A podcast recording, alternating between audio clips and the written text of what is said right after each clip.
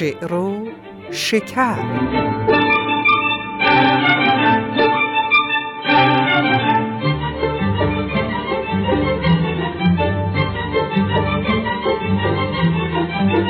درودی بلند بالا بر همه شما شنوندگان عزیز. درودی رسا بر هر آن کس که هست نکو گفت و نیکو وش و پاک دست.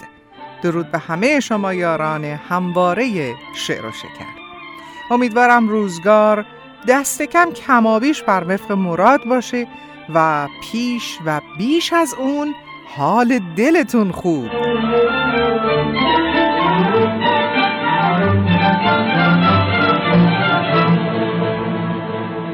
جاله صادقیان یک بار دیگر با شعر و شکری دیگر در کنار شماست. تا گشت و گذاری شنیداری داشته باشیم در اقیانوس بی پایان ادبیات سرزمین کهن مادری ایران عزیز.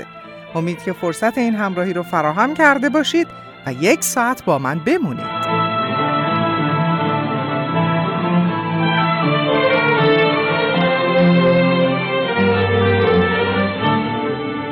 آنچه در این شعر و شکر خواهید شنید. برگ زرین با نگاهی به زندگی نامه یغمای جندقی شاعر قرن سیزدهم هجری. برگ سبز با غزلی شیوا و دلانگیز از جناب سعدی استاد سخن و برگ گل که این بار واژه دانش رو جستجو کرده و نتایج شنیدنی هم براتون فراهم آورده. همه اینها به علاوه موسیقی های دلچسب ایرانی در شعر و شکر این هفته تقدیم همه دوستداران ادب پارسی.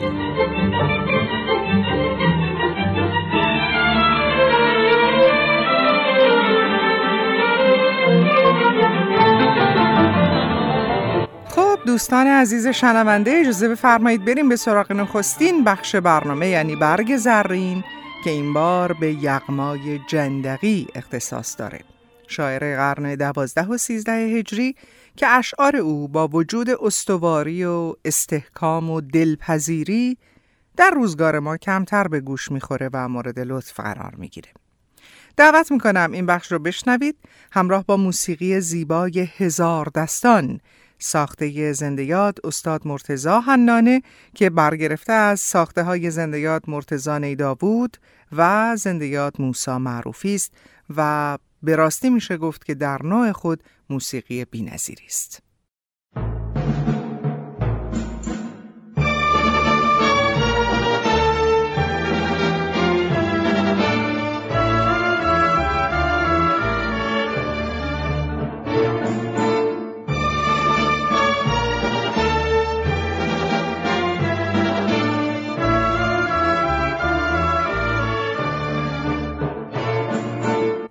میرزا رحیم یغما پسر حاجی ابراهیم قلی به سال 1161 خورشیدی در یک ولایت بسیار فقیر و کم جمعیت ایران در منطقه خور و بیابانک دهکده خور از توابع جندق که همکنون در کویر نمک و از توابع استان اصفهانه به دنیا اومد.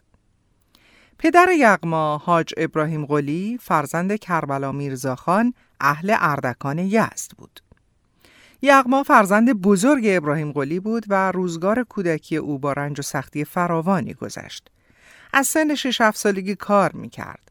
در بیرون ده و در بیابانهای وسیع اطراف شطور و گوسفند میچروند تا برای معاش خانواده خود همراهی کنه. نوشتند روز یغما با شطوران خود در دشت مشغول حرکت بود امیر اسماعیل خان عرب آمری از ریشه های اصلی خاندان آمری در خور و بیابانک که یکی از مالکان عمده و فرمانروای اون منطقه بود بر او بگذشت. همه کودکان از سر راه گریختند لیکن رحیم همچنان بر جای خود استوار باقی ماند. امیر آمری با تعجب از وی نامش را پرسید و او به نظم چنین پاسخ داد. ما مردمک خوریم از علم و ادب دوریم امیر را حاضر جوابی و ادب او پسند افتاد و او را از پدرش طلب نمود و یغما را نزد خود برد و پسر خود خواند و به تربیتش همت گماشت. و همین حادثه موجب شد که سرنوشت یغما دیگرگون بشه.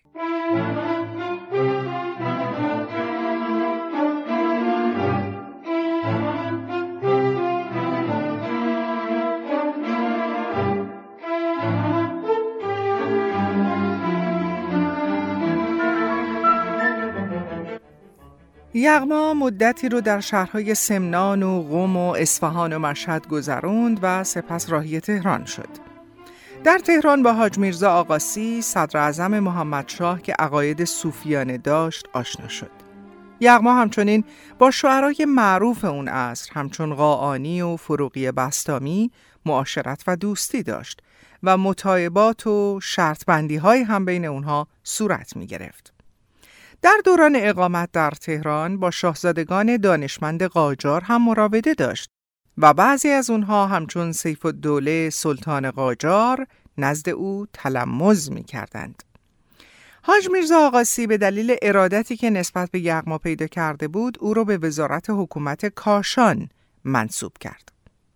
او که از پذیرفتن هر گونه شغل دیوانی امتناع ورزید به خاطر فیض دیدار مستمر حاج ملا احمد نراقی مجتهد معروف این شغل رو پذیرفت و رهسپار کاشان شد. یغما و نراقی در طی مدت اقامت در کاشان بسیار معنوس شدند. گفتند که زمانی نراقی شعری سرود و برای یغما خوند و از او خواست که نظرش رو درباره اون بیان کنه. شعر نراقی این بود.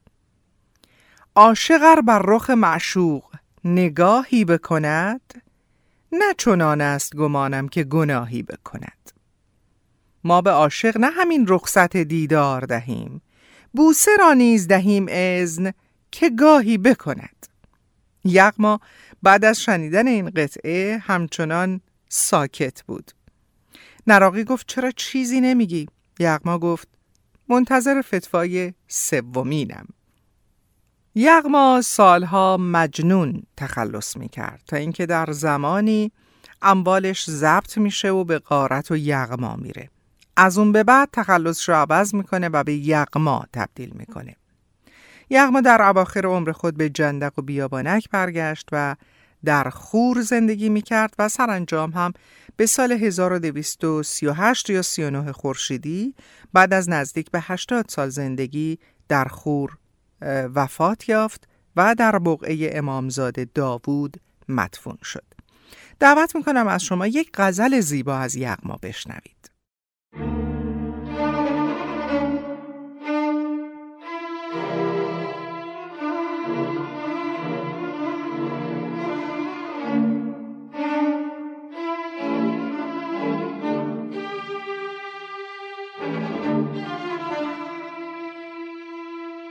در کوی تو هم جنگ است هر روز به دشمن ها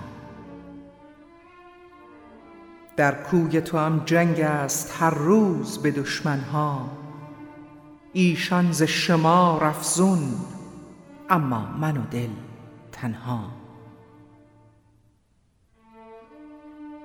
بر ناوک دلدوزت قربان نه منم تنها. چون من به سر کویت در باخت جان تنها.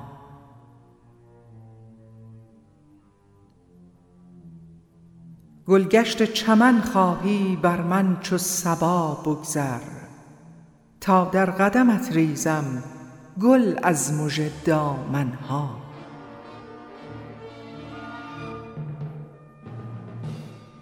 تا قبضه شمشیرت از خون که آلاید بر نطع هوس خلقی افراخته گردنها.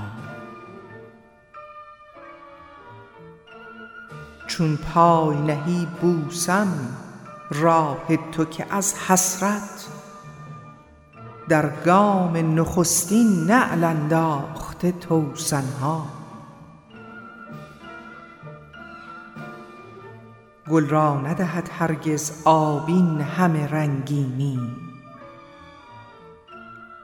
گل را ندهد هرگز آبین همه رنگینی. از تاب رخت آتش افتاده به گلشن ها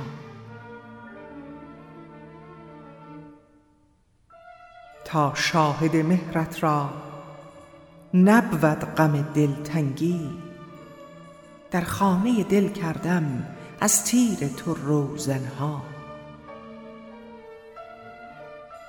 اسرار غمش گفتم در سینه نهان دارم.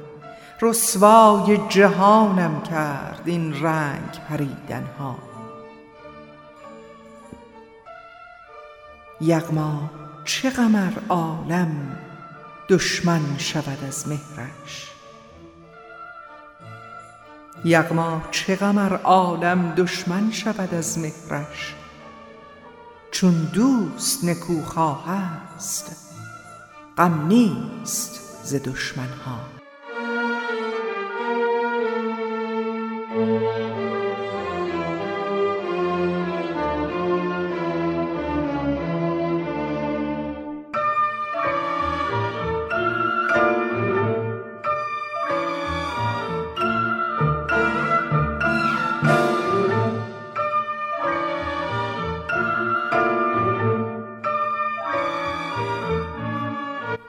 غزلی بود از یغما جندقی اما اجازه بفرمایید که نگاه دقیق تری بیاندازیم به شعر او و سبک او.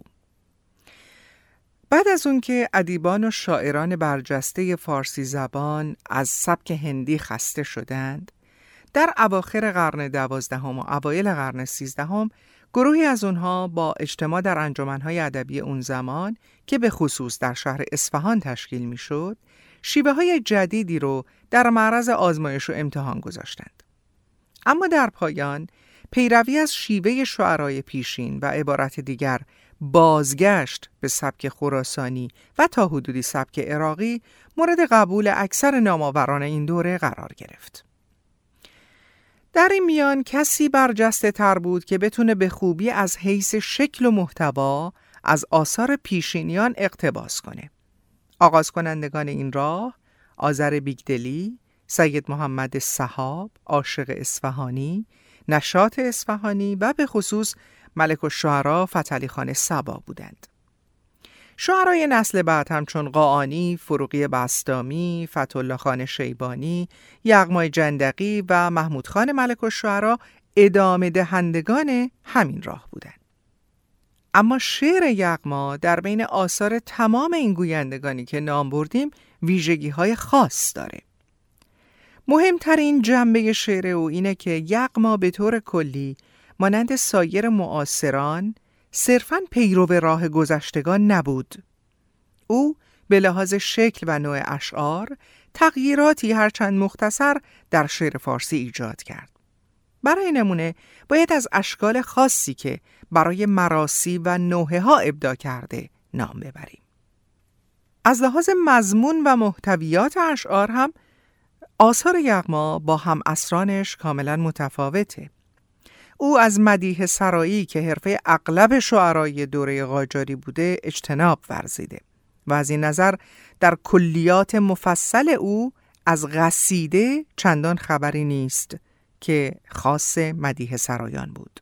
اما فراوان قطعه، غزل، مرسیه و ربایی از او سراغ داریم که خب هر یک در زمینه خاصی مورد استفاده شعرا قرار می‌گیره. او در زمان خود فردی ممتازه که تماشاگر مغلوب حوادث به حساب نمیاد. او سعی می‌کنه که بدیها و خوبیها رو جدا از هم ببینه و در شناسوندن اونها به دیگران هم کوشش کنه. کسرت اشعار هزلامیز یغما موجب شهرت او در این گونه شعر شده.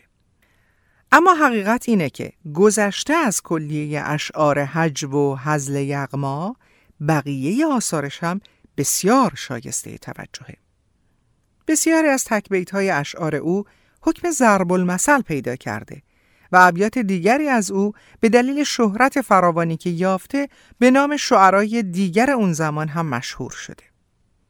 از جمله یه بیت براتون می‌خونم که به شکل ضرب المثل در اومده و بیشتر مردم اونو از بر دارن و از آن یغماست.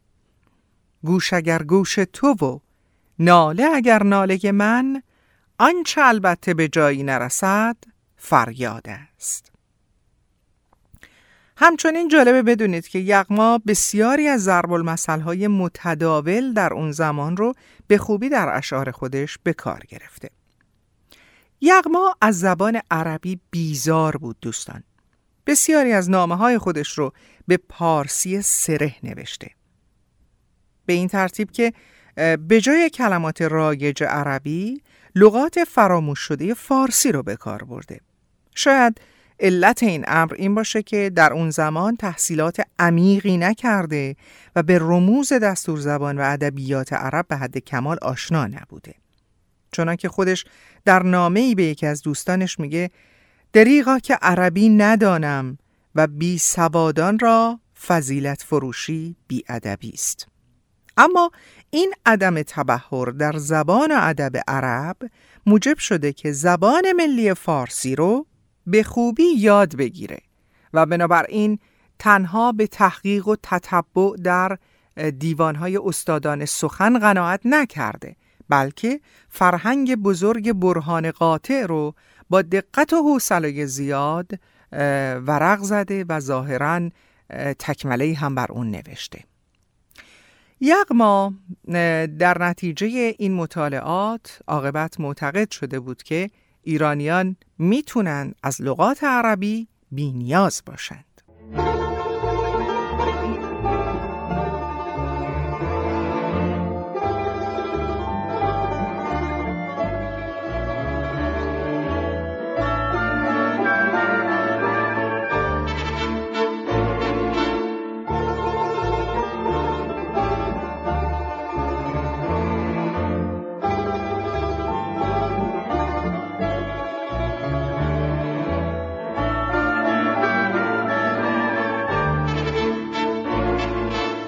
یغما شاعری است بسیار سخن.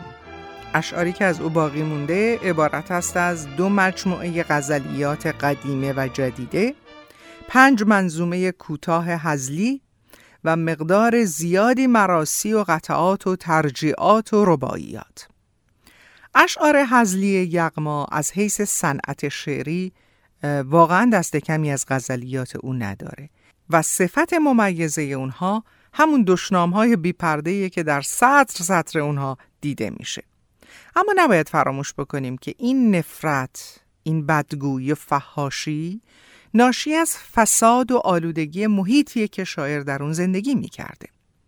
درسته که یغما در اغلب موارد به فکر انتقام جویی شخصیه و از این حیث به هجاگویان مکتب قدیم میپیونده اما هیچ شاعر و حجب نویسی تا روزگار یغما معایب و مفاسد زمان خودش رو مثل او بیرحمانه فاش نکرده. یغما نسبت به زمان خود مرد روشنفکریه. او مانند قاعانی در محیط خود خفه نشده و تماشاگر مطیع حوادث نیست. با کمال خشونت و سرسختی به زندگانی موجود اعتراض می‌کنه و آنچه را زشت و پلید و ناپسند میاد در نظرش به باد ناسزا می‌گیره. یغما پیشاهنگ گویندگان تنزهای سیاسی آینده است. باید اینو بگیم یغما زود آمد و سر خورد. اگر یک قرن بعد به دنیا آمده بود شاید مجالی شایسته پیدا می کرد برای بروز خودش. یغما فرهنگ و زبان شعر رو دگرگون کرد. از زبان درباری و پر افاده و پر از مدهوریا فاصله گرفت و به کشف ارزش های فرهنگ مردمان کوچه بازار پرداخت. دو بیت زیبا از یغمای جندقی می‌خونیم و این بخش رو به پایان می‌بریم. با قد بلند یار پستی خوشتر زان نرگس هوش خاره مستی خوشتر. از هستی این دو نیست شو در دهنش. کان نیستی از هزار هستی خوشتر.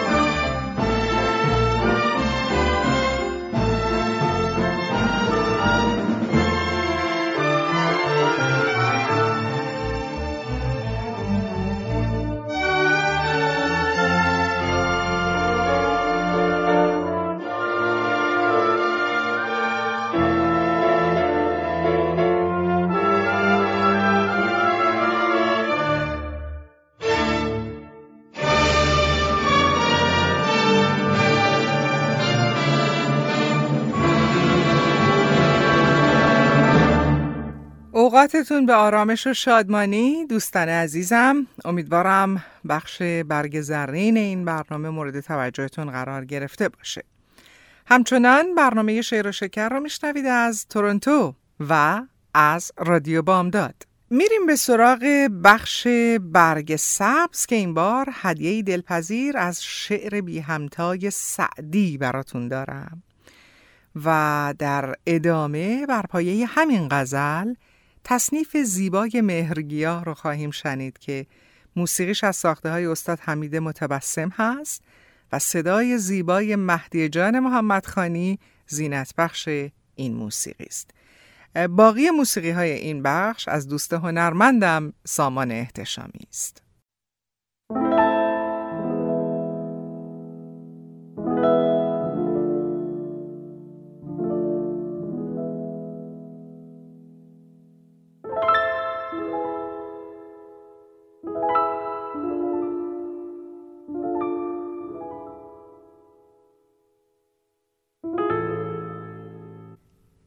کس نگذشت در دلم تا تو به خاطر منی.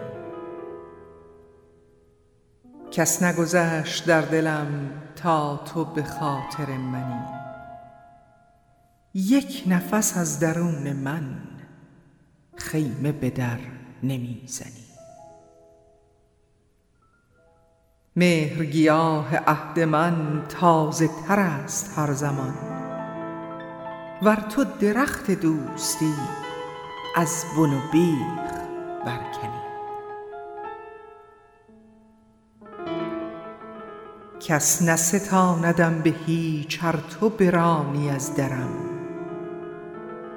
مقبل هر دو عالمم گر تو قبول می کنی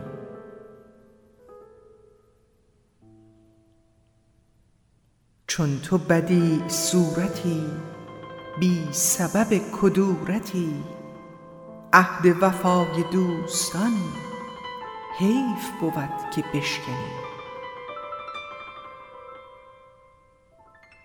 صبر به طاقت آمد از بار کشیدن غمت. چند مقاومت کند حبه و سنگ صدمنی از همه کس رمیدم با تو درآرمیدم جمع نمی شود دگر هرچه تو می پراکنی. ای دل اگر فراق او و آتش اشتیاق او در تو اثر نمی کند تو نه دلی که آهنی. هم به در تو آمدم از تو که خصم و حاکمی.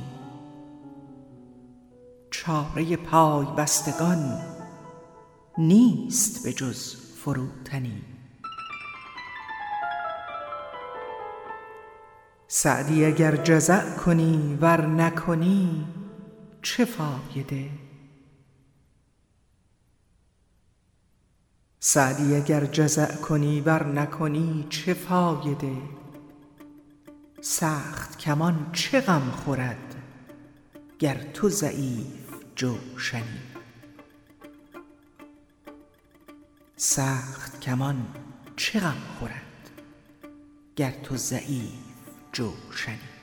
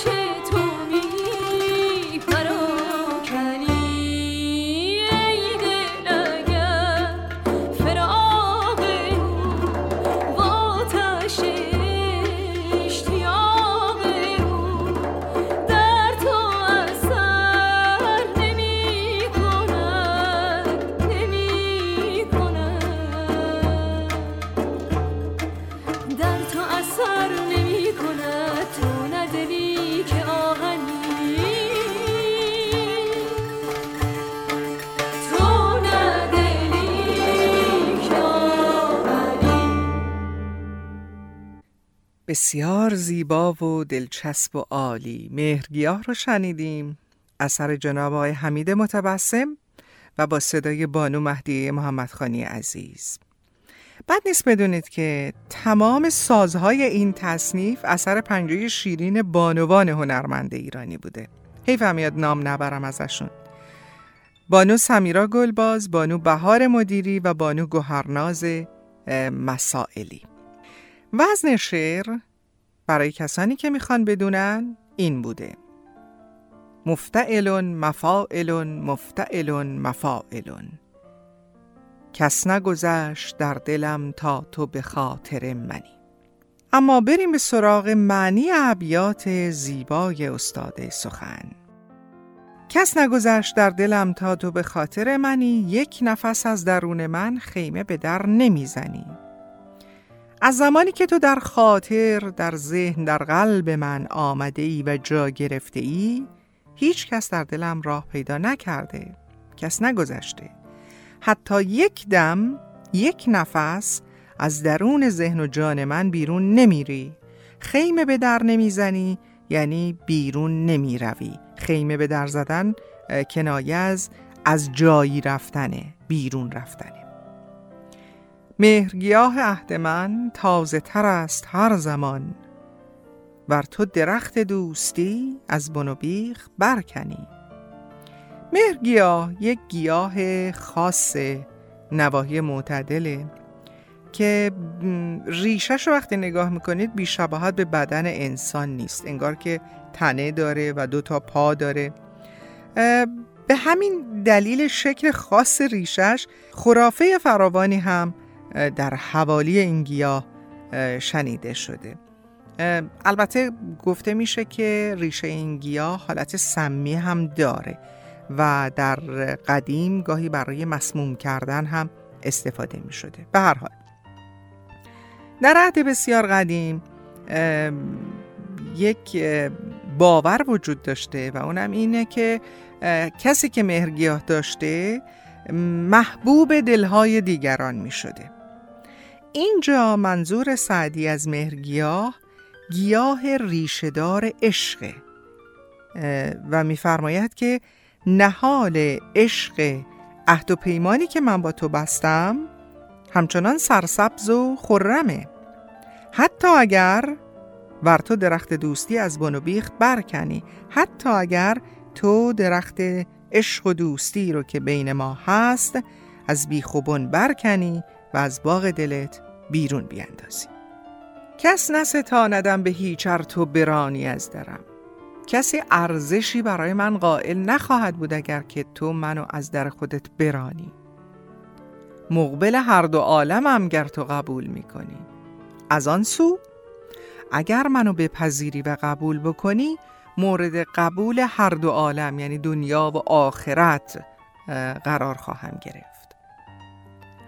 چون تو بدی صورتی بی سبب کدورتی عهد وفای دوستان حیف بود که بشکنی. این دو مصرا با هم موقوف المعانی یعنی باید پشت هم خونده بشن.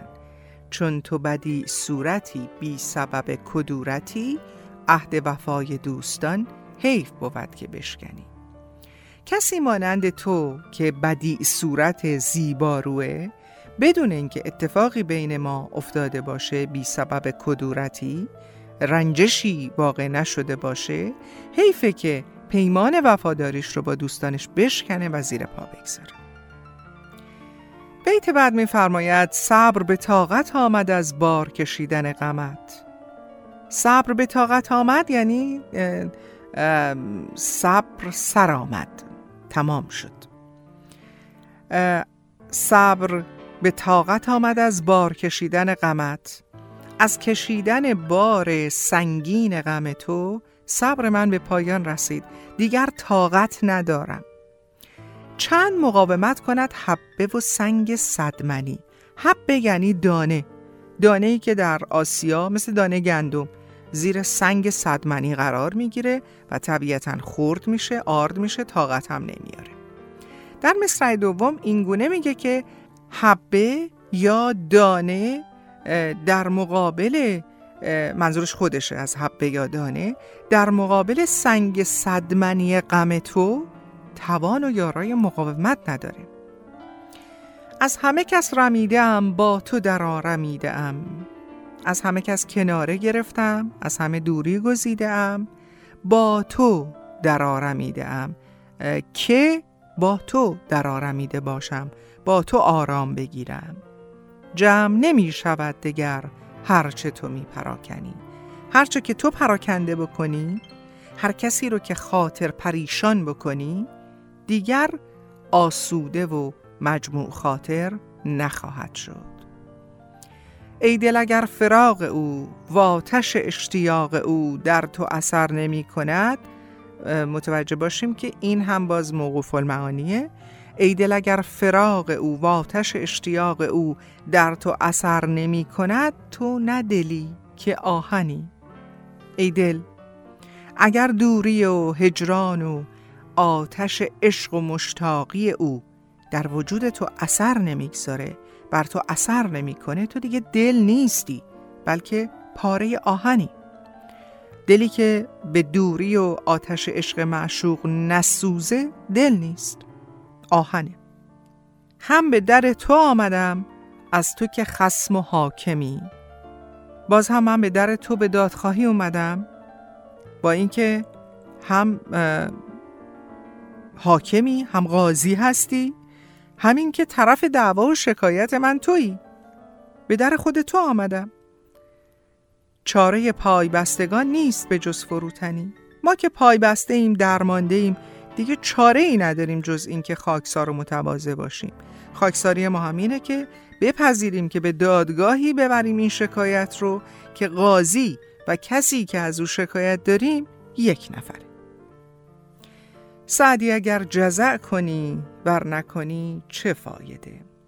جزع به معنی زاری بیتابی بی صبری سعدی اگر زاری بکنی یا نکنی هیچ سودی نداره. چه فایده؟ سخت کمان چه غم خورد گر تو ضعیف جوشنی؟ سخت کمان یعنی پهلوان پهلوان نیرومند. اینجا هم به معنی معشوق نیرومند و بیرحم آمده. معشوق بیرحم غمی نداره باکش نیست از اینکه تو جوشن و زره ضعیفی در برداری. و این زره در مقابل تیر عشق او مقاومت چندانی نداره. سخت کمان چه غم خورد؟ گر تو ضعیف جوشنی. این هم از شعر زیبای جناب سعدی با مطلع کس نگذشت در دلم تا تو به خاطر منی. یک نفس از درون من خیمه به در نمی‌زنی.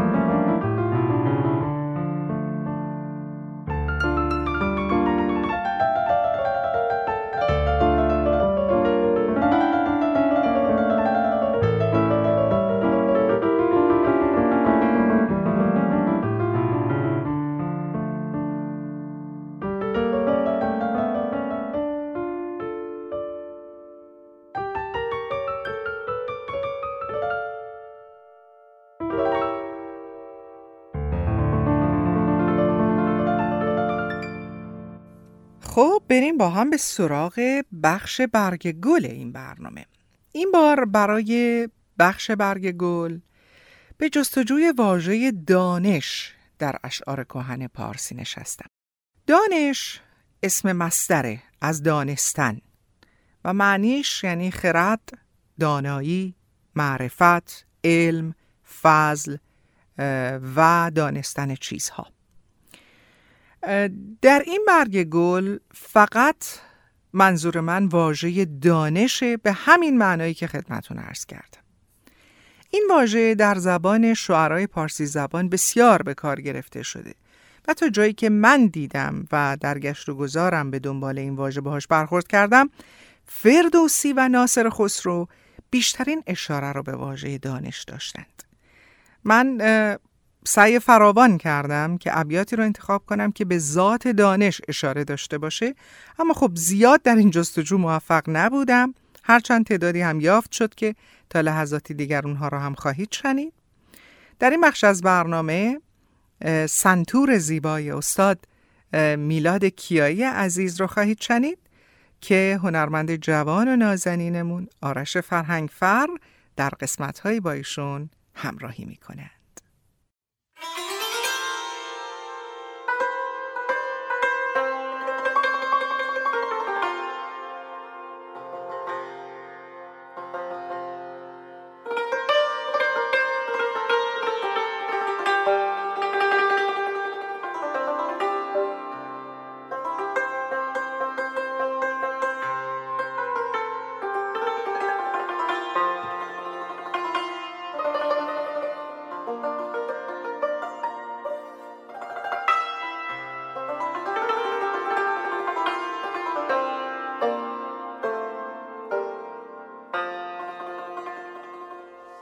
آغاز می‌کنیم از رودکی پدر شعر فارسی.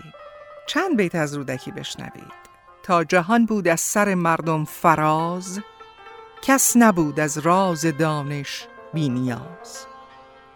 مردمان بخردن در هر زمان راز دانش را به هر گونه زبان گرد کردند و گرامی داشتند. تا به سنگندر همی بنگاشتند. دانش در دل چراغ روشن است و از همه بد بر تن تو جوشن است.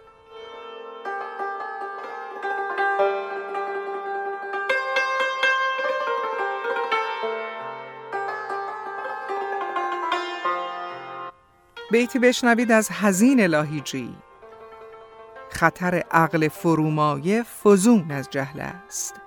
وای بر دانش ما آه ز نادانی ما.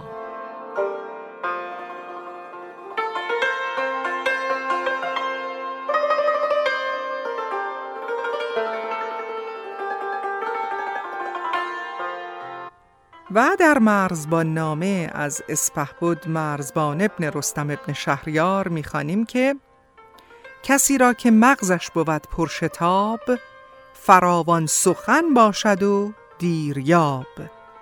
ز دانش چو جان تو را مایه نیست به از خاموشی هیچ پیرایه نیست. چند پند با هم.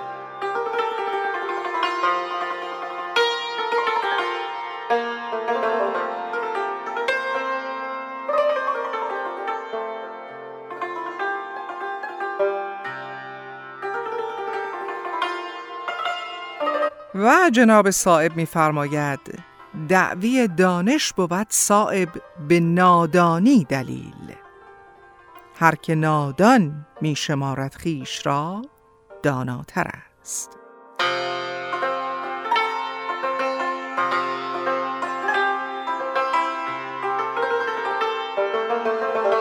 عارف قزوینی گفته ملتی از دانش اگر ماند دور جهل برد زنده و را سوی گور.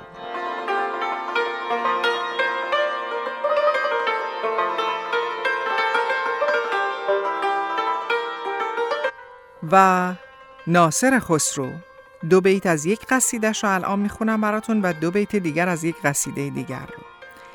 به دانش گرایی برادر که دانش تو را برگزارد از این چرخ اخزر اگر قیمتی در خواهی که باشی به آموختن گوهر جان بپرور. و دو بیت دیگر از یک قصیده دیگر یک قصیده مشهور. نکوهش مکن چرخ نیلو فری را برون کن ز سر باد خیر سری را.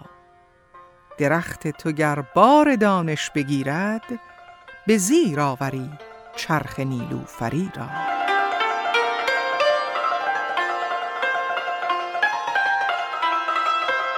عطار نیشابوری فرموده نباشد هیچ عزت به دانش. نباید بودمی غافل ز دانش.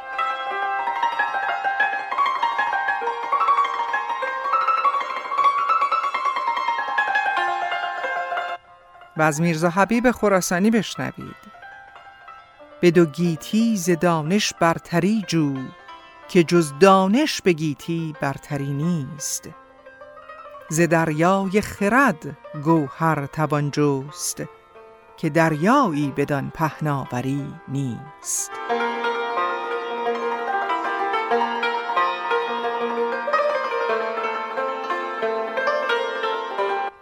صفا اصفهانی گفته بلندی علم باشد جهل پستی.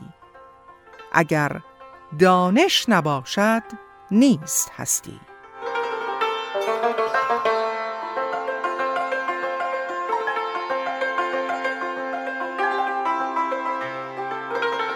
پروین در یک قصیده زیبا میگه چه حله است گرانتر زهلیت دانش. چه دیبه ایست نکوتر ز دیبه عرفان؟ برای گردن و دست زن نکو پروین سزاست گوهر دانش نه گوهر الوان. زنده باد پروین.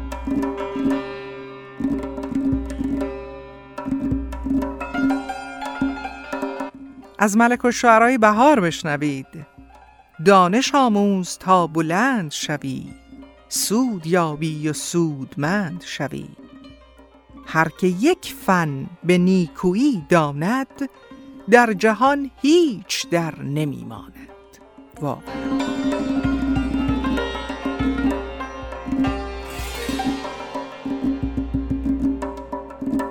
و اقبال لاهوری در یک دو بیتی در ارمغان حجاز گفته به پور خیش دین و دانش آموز کتابت چون مه و انجم نگینش. به دست او اگر دادی هنر را ید بیزاست اندر آستینش.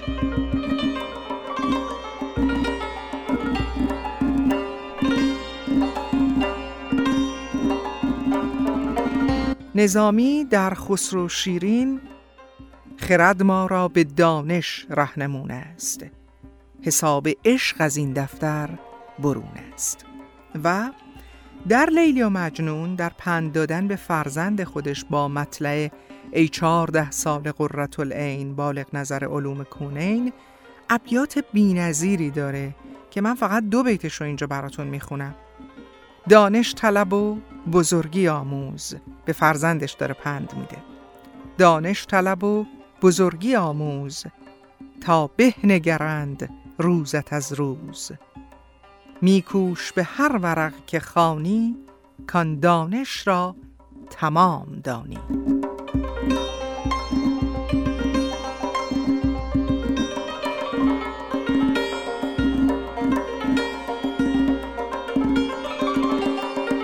نشات اصفهانی گفته آنکه جانش یافت از دانش فروغ صدق را بهتر شمارد یا دروغ؟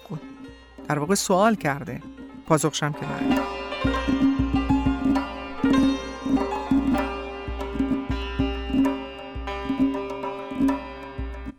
و در هفت اورنگ جامی می‌خوانیم خود چه دانش بود در آن سینه که بود جای شهوت و کینه؟ و در جای دیگر ز دانش شود کار گیتی به ساز ز بیدانشی کار گردد دراز.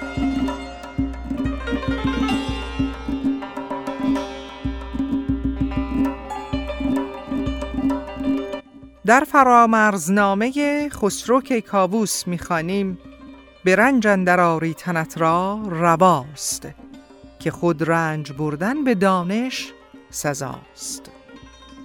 بیت بعدش هم زیباست. بذارید بخونم براتون.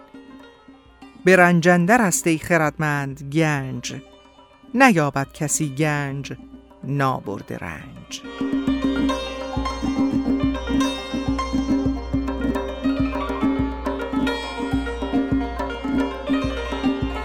و از ادیب صابر ترمزی بشنوید. گر تو را نسبت است و دانش نیست نزد دانا کم از خسی باشی. نسبتت با هر کسی هیچ فایده ای نداره. هیچ نسبت ورای دانش نیست.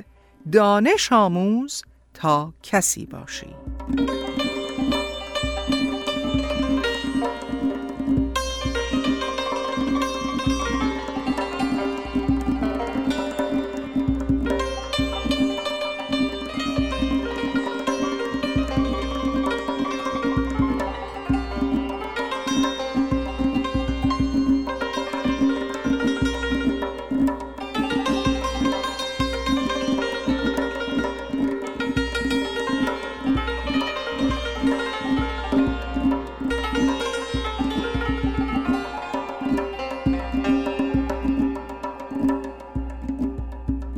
ادیب الممالک فراهانی هم گفته به سنجی پسر قدر دانش که دانش گرامی بود نزد یزدان دانش.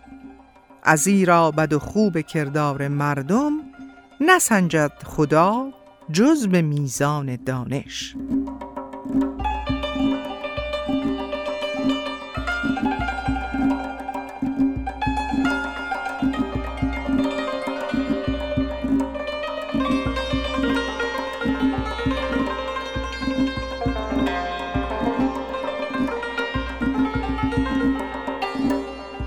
اما فردوسی بزرگ ابیات بسیار مشهوری در این باب داره. میا سای زاموختن یک زمان زدانش میفکن دلن در گمان.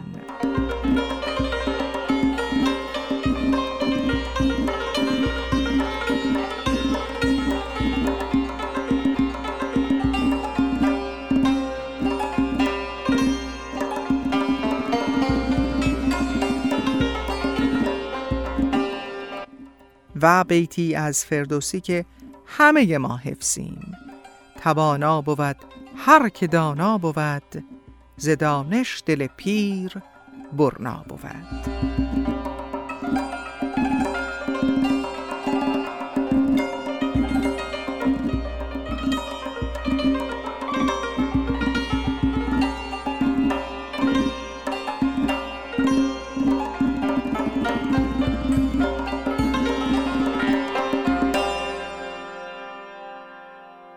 جوهری گفته گرز معنی بایدت سرمایه ای بهتر از دانش نباشد مایه ای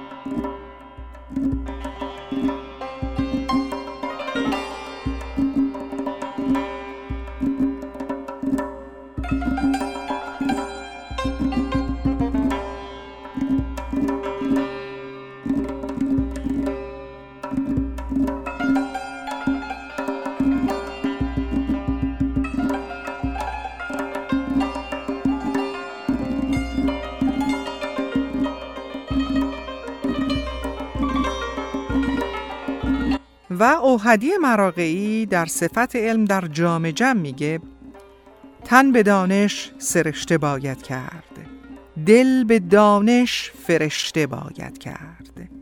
این همه کار و حرفت و پیشه نه هم از دانش هست و اندیشه.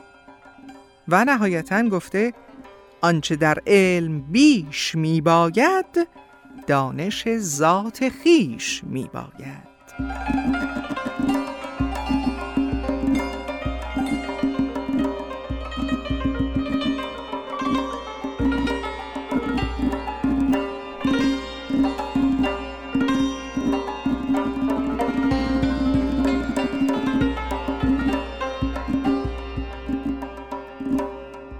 جناب مولانا در دفتر اول مصنوی میفرماید این همه گفتیم لیکن در بسیج بی عنایات خدا هیچیم هیچ.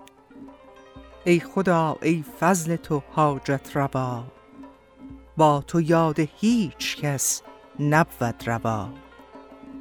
قطره دانش که بخشیدی ز پیش متصل گردان به دریاهای خیش.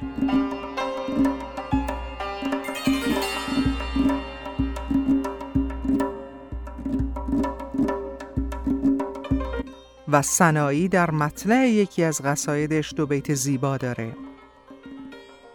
چو مردان بشکنین زندان یکی آهنگ صحرا کن. به صحرا در نگر آنگه به کام دل تماشا کن. از این زندان اگر خواهی که چون یوسف بروناوی به دانش جان به پرور نیک و در سر علم رویا کن.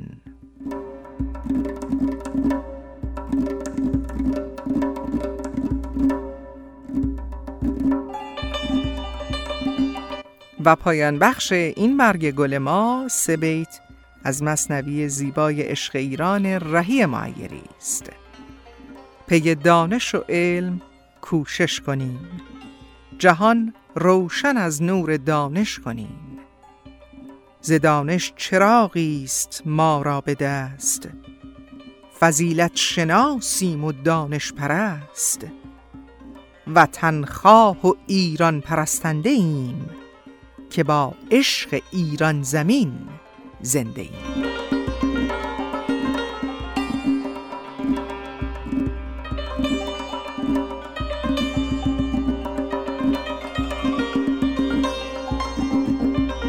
یک گشت و گذار دیگر ما هم در سرزمین پهناور ادب فارسی به پایان رسید. امیدوارم در این تفرج به شما خوش گذشته باشه.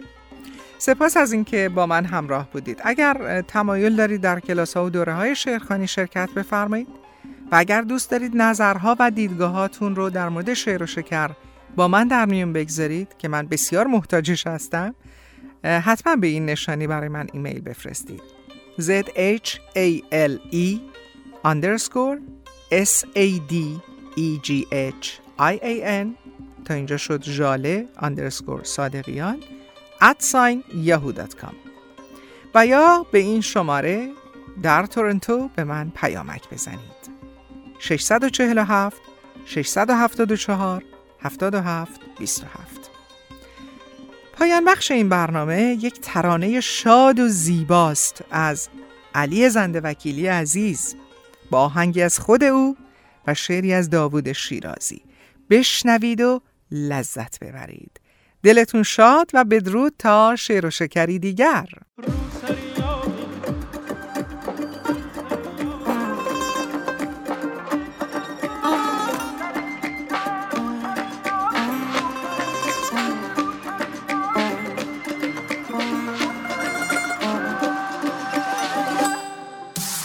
سریابی.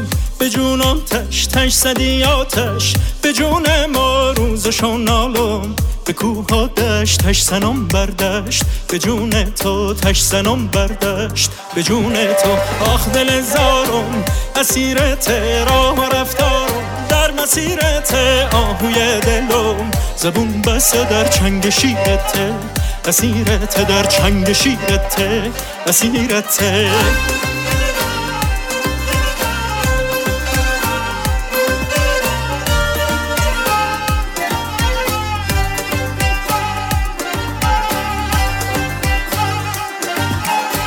خوشون ساعت یار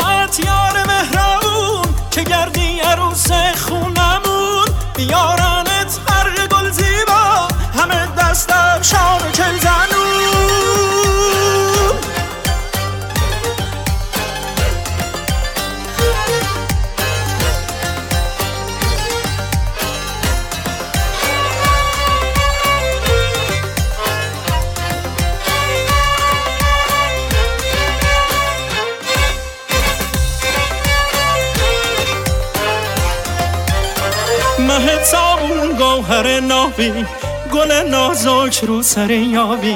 به دشت خشک دل تشنه. خنک مثل چشمه آبی. به دشت خشک دل تشنه. خنک مثل چشمه آبی. رو سر یابی.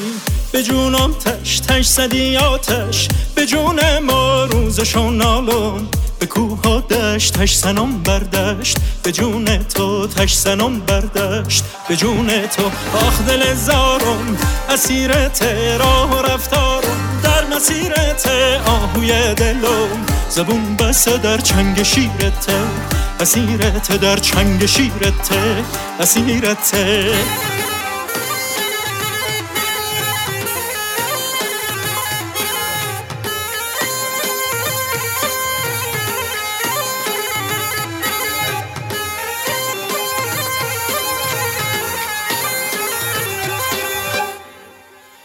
دلت آبی یار مهتابی. کار دل رفته رو به بیتابی. رو سری آبی رو سری آبی. در دل دریام گوهر نابی. بی تو دل می‌گیره سر چشمه رو سری آبی. دختر چشمه رو سری آبی. به جونم تش تش زدی آتش. به جون ما روزشون نالون. به کوه دشت تش سنم بردشت به جون تو تش سنم بردشت به جون تو آخ دل زارم اسیرت راه و رفتارم. در مسیرت آهوی دلم. زبون بسه در چنگ شیرت اسیرت در چنگ اسیرت